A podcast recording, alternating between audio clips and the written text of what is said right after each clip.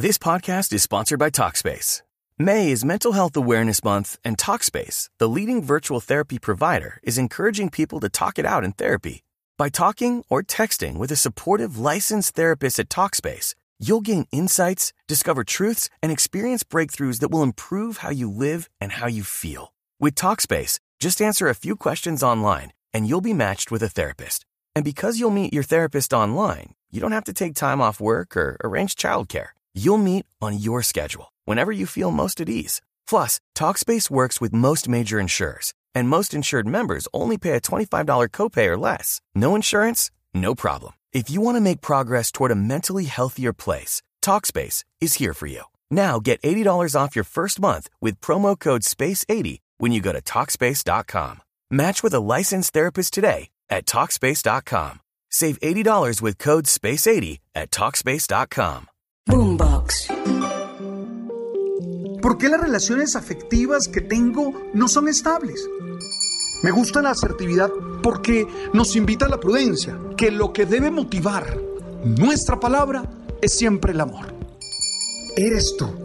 Y eso ya es la base para salir a conquistar muchas metas, para luchar por dar una mejor versión y disfrutar la vida de manera plena. Sabes. A veces el nuevo amanecer nos sorprende con el corazón triste debido a una discusión o a una pelea con alguien que amamos, con alguien que es muy importante en nuestra vida, con alguien con quien no quisiéramos estar nunca de pelea, con quien nunca quisiéramos estar disgustados. Pero eso acontece, eso pasa muchas veces, porque somos seres humanos condicionados, limitados, que vemos cómo se chocan nuestros intereses, que vemos cómo hay desencuentros y no nos comprendemos. Y tristemente, ¿qué hacemos? Tristemente, ¿cómo solucionamos esas situaciones? Quisiera proponerles algunas reflexiones para que cada uno de ustedes elabore una respuesta de cómo enfrentar esas peleas, esos conflictos con personas que son tan importantes y tan valiosas en sus vidas. Yo creo que lo primero es hacer un análisis y darnos cuenta de las razones de nuestra discusión o de nuestro conflicto. Ver si es una causa válida y justa. Es necesario que este análisis sea detenido y objetivo.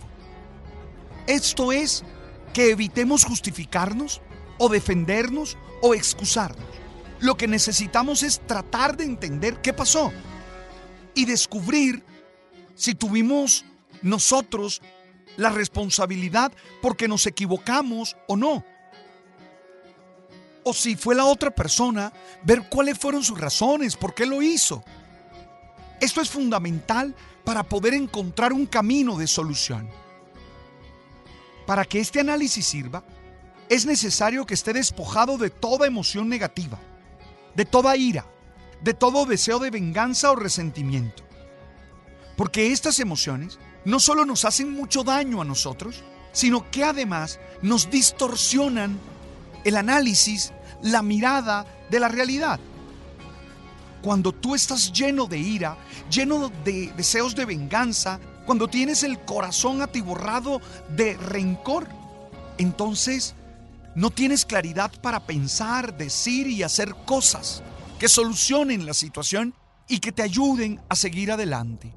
Por eso es bien importante que tú seas capaz de entender qué pasó. Un análisis lo más objetivo posible. Lo segundo es que gestiones bien tus sentimientos, que gestiones bien tus emociones, sabiendo que es más importante la otra persona que cualquier emoción que tengas en ese instante. Sabiendo que esa emoción, por su estructura, va a pasar. Y que tu amor por esa persona va a seguir presente. Entonces es necesario gestionar las emociones. A veces, esa gestión de emociones implica que evitemos o que nos apartemos de la discusión ya que ésta se puede ir convirtiendo en un ir y venir de ofensas que hieren y que no nos permiten seguir adelante. Estoy pensando en peleas de padres y de hijos, en los que se dicen cosas destructivas, cuando esa filiación, esa paternidad no va a cambiar nunca.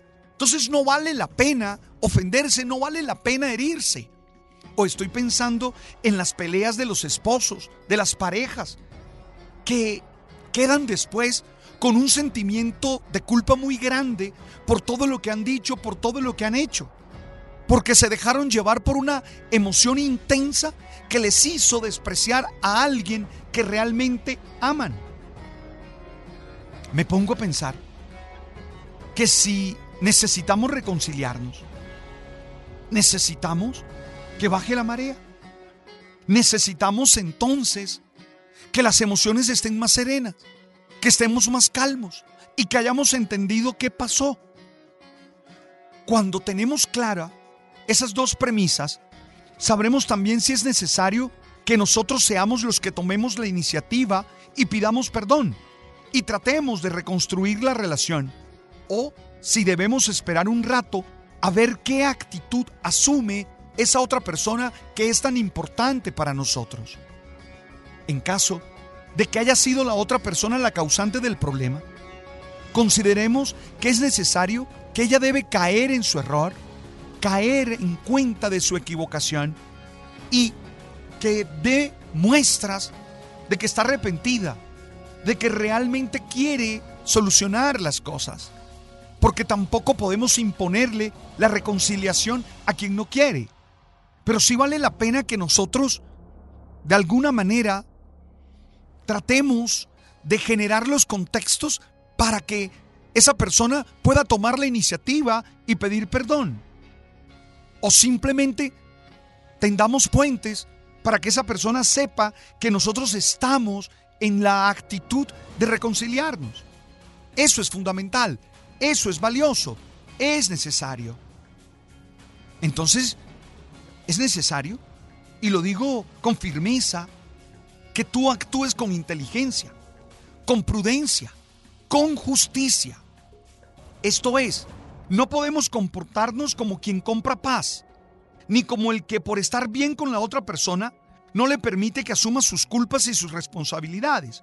Pues esto no solo no le hace crecer, sino que además prepara la próxima pelea prepara la próxima dificultad. También tengo que decir que me parece muy estúpido estar bravo, molesto, iracundo con quien sabemos es importante, con quien amamos y con quien sabemos nos ama. Creo que la vida es muy corta para desperdiciar tiempos en esas peleas. Ah, hubo la pelea, hubo el conflicto, entonces busquemos manera de reconciliarnos. Busquemos pretextos para estar juntos. Busquemos pretextos para gozarnos la vida. Porque además yo creo que la vida nos da siempre la oportunidad de, desencontrarnos para volvernos a encontrar. Y creo que ese volver a estar juntos es mucho más emocionante que lo que teníamos antes. No olvides que cuando la gente se muere o se va lejos, pesan mucho en el corazón los minutos que no se compartieron por estar peleados y molestos. Recuerdo un amigo que me decía, se murió mi papá y se murió bravo conmigo. Y yo no fui capaz de tender un puente con él. Y ya no hay nada que hacer. Por eso necesitamos tener claro que amamos a esa persona y hacer todo lo posible para que las cosas vuelvan a estar bien. Para que no haya ninguna razón de sentirnos culpables pues hemos hecho lo que debíamos para que la relación continúe bien.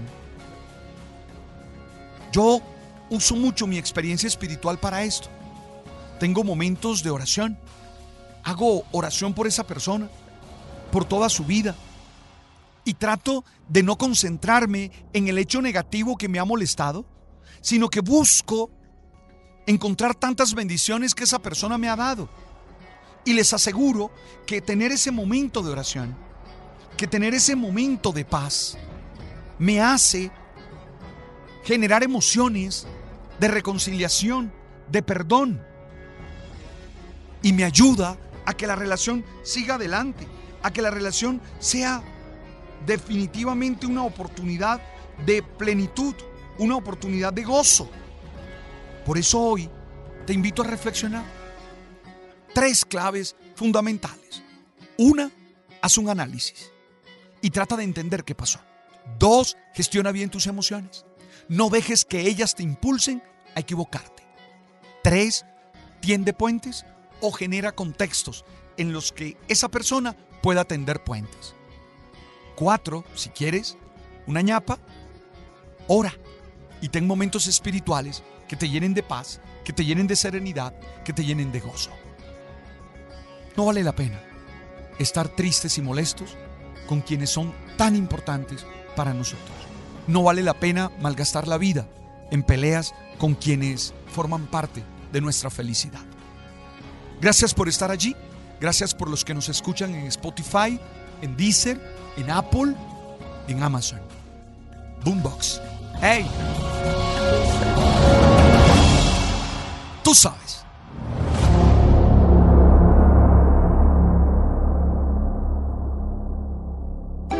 Boombox. With the Lucky Land slots, you can get lucky just about anywhere. This is your captain speaking. Uh, we've got clear runway and the weather's fine, but we're just going to circle up here a while and uh, get lucky. No, no, nothing like that. It's just these cash prizes add up quick. So I suggest you sit back, keep your tray table upright, and start getting lucky. Play for free at LuckyLandSlots.com. Are you feeling lucky? No purchase necessary. Void where prohibited by law. 18 plus terms and conditions apply. See website for details.